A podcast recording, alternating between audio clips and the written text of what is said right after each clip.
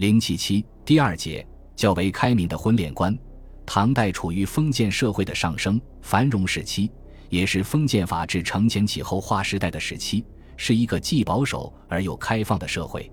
在婚姻方面，存留着封建时代一般的特性，同时也显示了相对开放气氛下的特殊心理。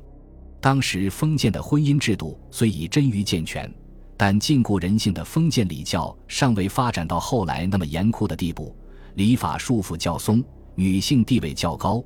贞洁观念淡漠，民族通婚频繁，致使唐代婚姻呈现历史上少有的开放特点。我国古代的婚姻最初是服从于礼教及社会习惯的制约，很少成法律，更无专法。汉代始在《九章律》《户律》中列婚姻条目，到北齐时，有关婚姻的法律附件于户律中，曰婚户。北周律分婚户为婚姻和户籍两篇。随时改称为户婚律，唐代详家财政仍称户婚。唐代户婚律共三卷四十六条，内容包括户籍、土地、赋税和家庭等方面的法律规定。其中关于婚姻的法律共二十一条，大多源于《礼记》和汉晋以来有关婚姻的法制，说明唐代的婚律以承袭前代为主。法律历来是维护统治阶级意志和利益的工具。唐代婚律自然以维持阶级间的等级为依据。唐代婚律明确规定了同一阶级的内婚制，即所谓贵贱不婚、良贱不婚、当色为婚。同时规定婚姻的主持、婚姻的标准、婚姻的手续等都必须受到宗法制度的制约。婚律还从法制上保障了聘娶婚的实施，即婚姻必须以父母之命、媒妁之言。钱财和契约作为婚姻存在的根据，在此基础上，男子以聘之程序而娶，女子因聘之方式而嫁。婚律并集中体现了以夫权为中心的思想。不过，从唐代婚律的具体规定来看，有些条款也反映了当时社会风气相对的自由开放。对那些未经家长同意而已成事实的婚姻，法律承认其有效，即卑幼在外。尊长后为订婚，而卑幼自娶妻，已成者婚如法，未成者从尊长。古代丈夫可以将妻子赶出家门，理由有七种，即不顺父母、无子、淫逸、嫉妒、恶疾、多言、盗窃。只要犯其中一种，丈夫就可以遗弃妻子。七出是站在男子立场上制定的法律或一种严格的伦理规范。但唐婚律在规定七出的同时，还有所谓“三不去”的规定，即曾为夫家父母扶丧三年，娶时夫家贫贱，后来富贵；女子嫁时有家，初时无家可归。妻有三不去之一，虽犯七出，也不准其夫提出离婚。这无疑对夫权是一个限制，对妇女利益是一种保护。妇女有一定的离婚自由。犯一绝者。离之为者，徒一年；若夫妻不相安谐而和离者，不做。不相安谐即可离异，这是前代所罕见的。而且从唐代史实看，和离势力也较常见，这不能不认为是一个进步。唐代妇女离婚改嫁和夫死再嫁，并不失节，不受法律的约束，这在法律上为妇女婚姻的相对自由创造了一定的条件。总之。唐律在维护封建婚姻的宗旨下，终究比前代法律给予妇女的权益要多一些。再从其影响而言，宋元明清婚律的立法形式及内容大体沿袭唐律，但因封建专制的加强、理学的产生和发展，对妇女的限制有越来越严格的趋势。就此而言，唐代婚姻在我国封建社会是相对开明的，除法律制度外。唐代社会的婚姻观念和习俗都出现了具有时代特色的新现象。首先是门第观念的变化。门第观是封建婚姻观念最基本、最核心的思想，是封建统治阶级为长期维护他们的地位而采取政治联姻手段的指导思想。尤其是汉魏以来门阀势力的恶性发展，门第婚姻更为普遍化、制度化。唐初门阀势力已经衰败。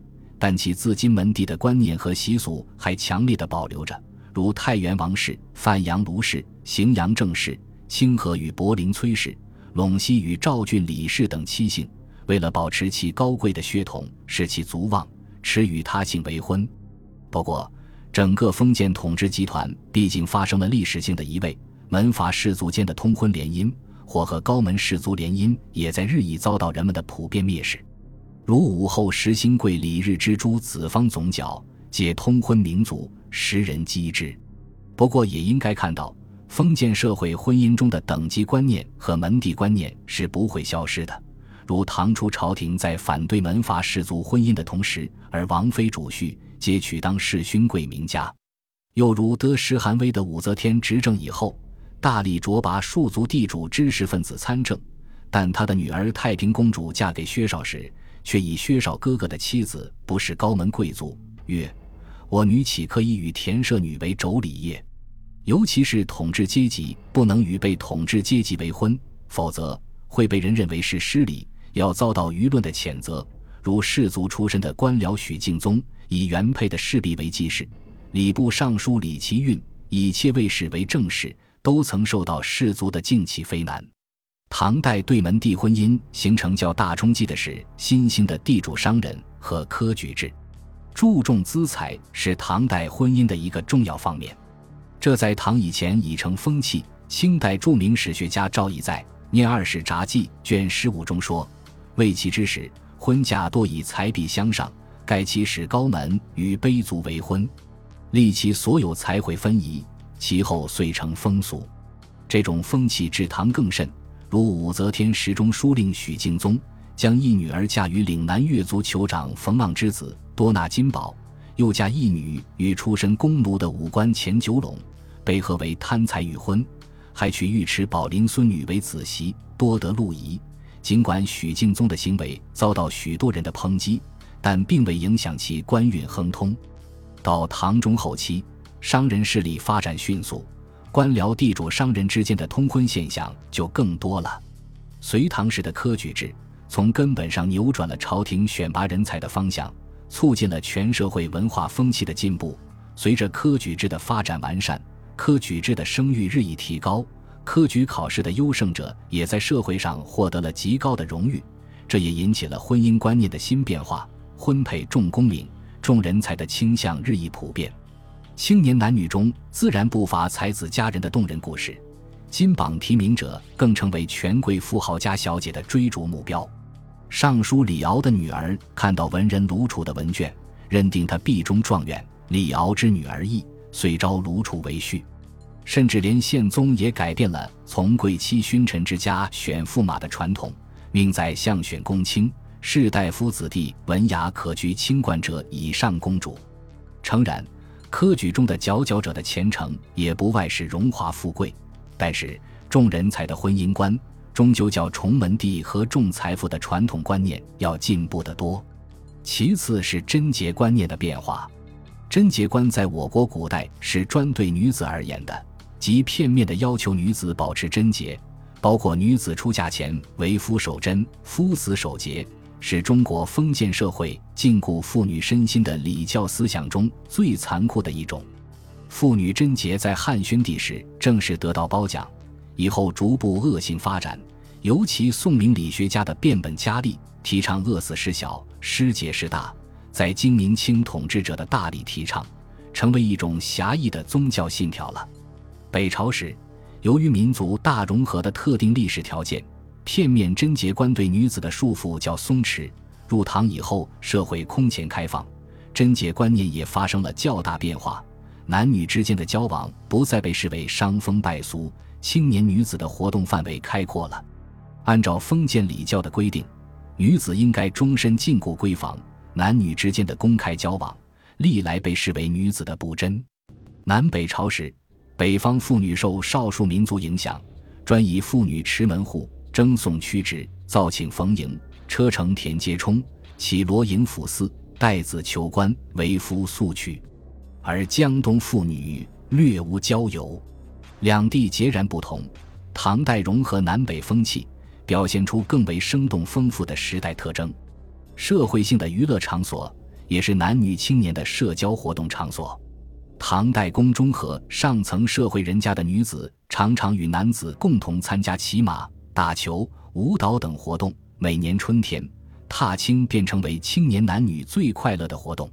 都人使女每至正月半后，各乘车骑马，共仗于园圃或郊野中，为探春之宴；或游春野步，遇花则设席及草，以红裙递香插挂为燕窝，充满了一派诗情画意。踏青也是青年男女谈情说爱的好机会，或两情脉脉，或公开交谈。孟浩然《大堤行》描写道：“大堤行月处，车马相驰突。”岁岁春草生，踏青两三日。王孙携朱檀，游女金罗袜。携手金墨铜，江花为谁发？此外，元宵观灯也是唐代长安男女老幼共同喜欢参与的盛事。许多唐人诗文都记载了太平盛世的元宵景象。当时一连三日夜踏歌不绝，在举国同庆狂欢之夜，幽闭深宫的宫女也被放出观灯。此间不少宫女乘机与外人野合，甚至逃而不归。至于民间男女成节日交往谈情的事，就可想而知了。唐律规定，妇女有一定的离婚自主权，而世人也不以妇女离婚为耻。从唐代史实看，唐代妇女主动离婚的事例不少，有女子厌夫而请求离去的。书生杨志坚嗜学而居贫，妻厌贫。所书求离，兼以诗送之。妻迟诗一周，请公牒以自遣。也有女家因续家犯罪而要求离婚的。正元女嫁魏元忠子生，生与节敏太子谋诛武三思，非为庶人，不克，为乱兵所害。元忠作细语，原以此乃就元忠求离书。今日得离书，明日改教。还有的女子为了侍候父母而请求离婚的。夏侯氏嫁刘季多年，已生二女，因老父患病失明，求与刘绝归时复籍。上述史实中，杨志坚妻绝二世后任改嫁，其他当事人均未被处罚。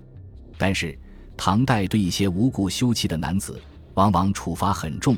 德宗时御史李元素升官后休妻，给妻子的费用又少，妻族上诉，诏令庭院宿官。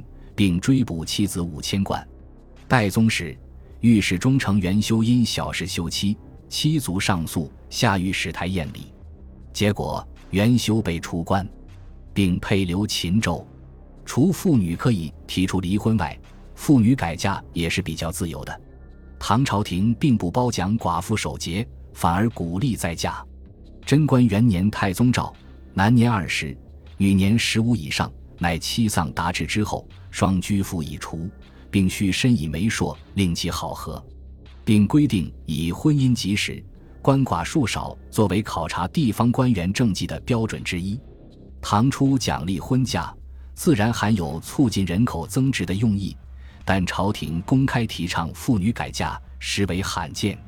唐代文献中几乎看不到对杰妇的表扬，却对改嫁女子的事迹直抒不讳。就宫廷女子而言，从高祖到代宗十朝，公主再嫁者二十六人，三嫁者四人。玄宗亲传《西国长公主碑》碑文，言公主先嫁薛氏，再改聘他人，绝不为讳。更为甚者，安乐公主改嫁武延秀时，中宗为后大肆铺张，举行规模盛大的婚礼，远胜于公主出嫁。其中固然存在安乐公主受宠过度的缘故，但是。如果没有不鄙视女子再嫁的时尚，宫中无论如何也不会把公主再嫁作为盛世的。在统治阶级中，宫外女子改嫁例也不少。楚王妃上官氏年十八出嫁，楚王死，府中诸兄姐谓曰：“妃上年少，又无所生，改教一门，礼仪常范，非可思之。既然再嫁，符合礼仪常范，故是大夫阶级中女子再嫁即为常事。”如大文豪韩愈之女原嫁李翰，改嫁樊宗义等等。当时民间对于再嫁的妇女也无蔑视的态度，而是对他们的不幸遭遇报以深深的同情。如《酉阳杂俎》载曰：“通过极简单的手续，便是怨女旷夫两得其所，反映了唐代寡妇再嫁的轻易。”唐代之不仅不鄙视寡妇，而且常有征聘之事。玄宗朝宰相宋景子宋浑，听说寡妇正是貌美，指使人为己内治。王阿祖无子而夫亡，年尚少，人征聘之。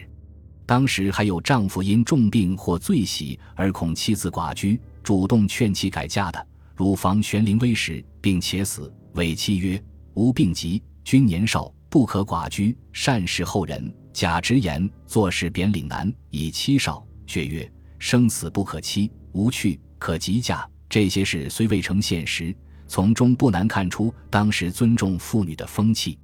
由于社会风气的开放，观念的变化及一定程度上对妇女的尊重，在婚姻方面寻觅意中人的势力和通过恋爱的婚姻，即是有所见。雀屏中选是唐代流传的一则佳话。讲唐开国皇帝李渊年轻时求婚的事，据说窦一位女选婿画两只孔雀为屏，令求婚者设其目，事先约定，终者将女嫁之。李渊一举射中双目，于是娶窦氏为妻。而天宝年间，权臣李林甫为女选婿，又有一番情趣。开元天宝一事载，封建婚姻是靠父母之命、媒妁之言而定的，而窦毅。李林甫为女儿的婚姻，或因财而定，或由女儿自责。此外，唐人小说中有很多反映青年男女追求婚姻自主的篇章，如《李娃传》《虬髯客船》《昆仑奴》《柳氏传》中的男女主人公，都渴望寻觅一个称心如意的佳偶，自定终身。唐代也有通过自由恋爱去追求婚姻幸福的《全唐诗》。卷八零零载崔莺莺的情况说：“莺莺贞元中，随母正氏寓居蒲东佛寺，有张生者，与之赋诗赠答，情好甚腻。”著名的戏剧《西厢记》就是描述莺莺与张生爱情故事的，而《西厢》一名即源于莺莺的《答张生》一诗，全诗意境优美。月下的西厢房，门半开着，花影因风吹而浮动，一个美丽的少女在房中窥视着门户。等待着心中的恋人，《全唐诗》卷八零零又在朝采的情况说：朝采小字石英，大理石人，少与林生文貌约为伉俪，极长。貌时即时通情，才以莲子答意，坠意于盆。于寻开花并蒂，貌以报彩，成见欢和，母得其情，叹曰：才子佳人，自应有此，遂以采归貌。朝采现存诗二十二首。是唐代女诗人中留存诗较多的一个。她的《祭文茂》诗曰：“男女相恋相爱的幸福之情跃然纸上。”朝采的诗中有十八首为描述爱情的《子夜歌》，所展现的情景往往令人想见他和文茂的身影。其中之一曰：“这纯情而欢快的诗句，在唐诗中闪烁着耀人的光彩。”此外，唐诗描写爱情的诗句还很多。著名的“如得成笔木，何辞死？愿作鸳鸯不羡仙。诚知此恨人人有，贫贱夫妻百事哀。春蚕到死丝方尽，蜡炬成灰泪始干。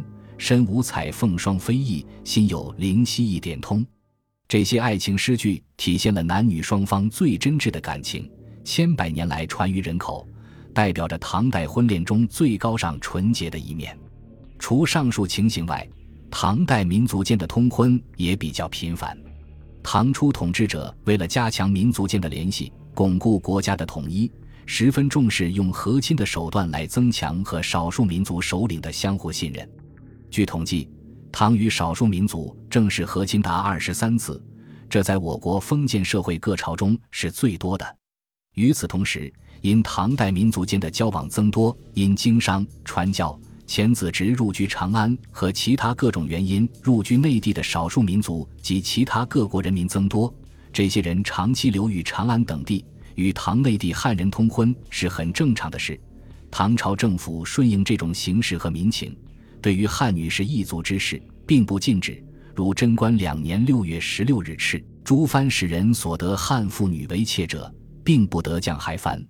从唐代史实看。汉族与少数民族的一般性婚嫁屡见不鲜，屡并无尽，只是不得带出国外罢了。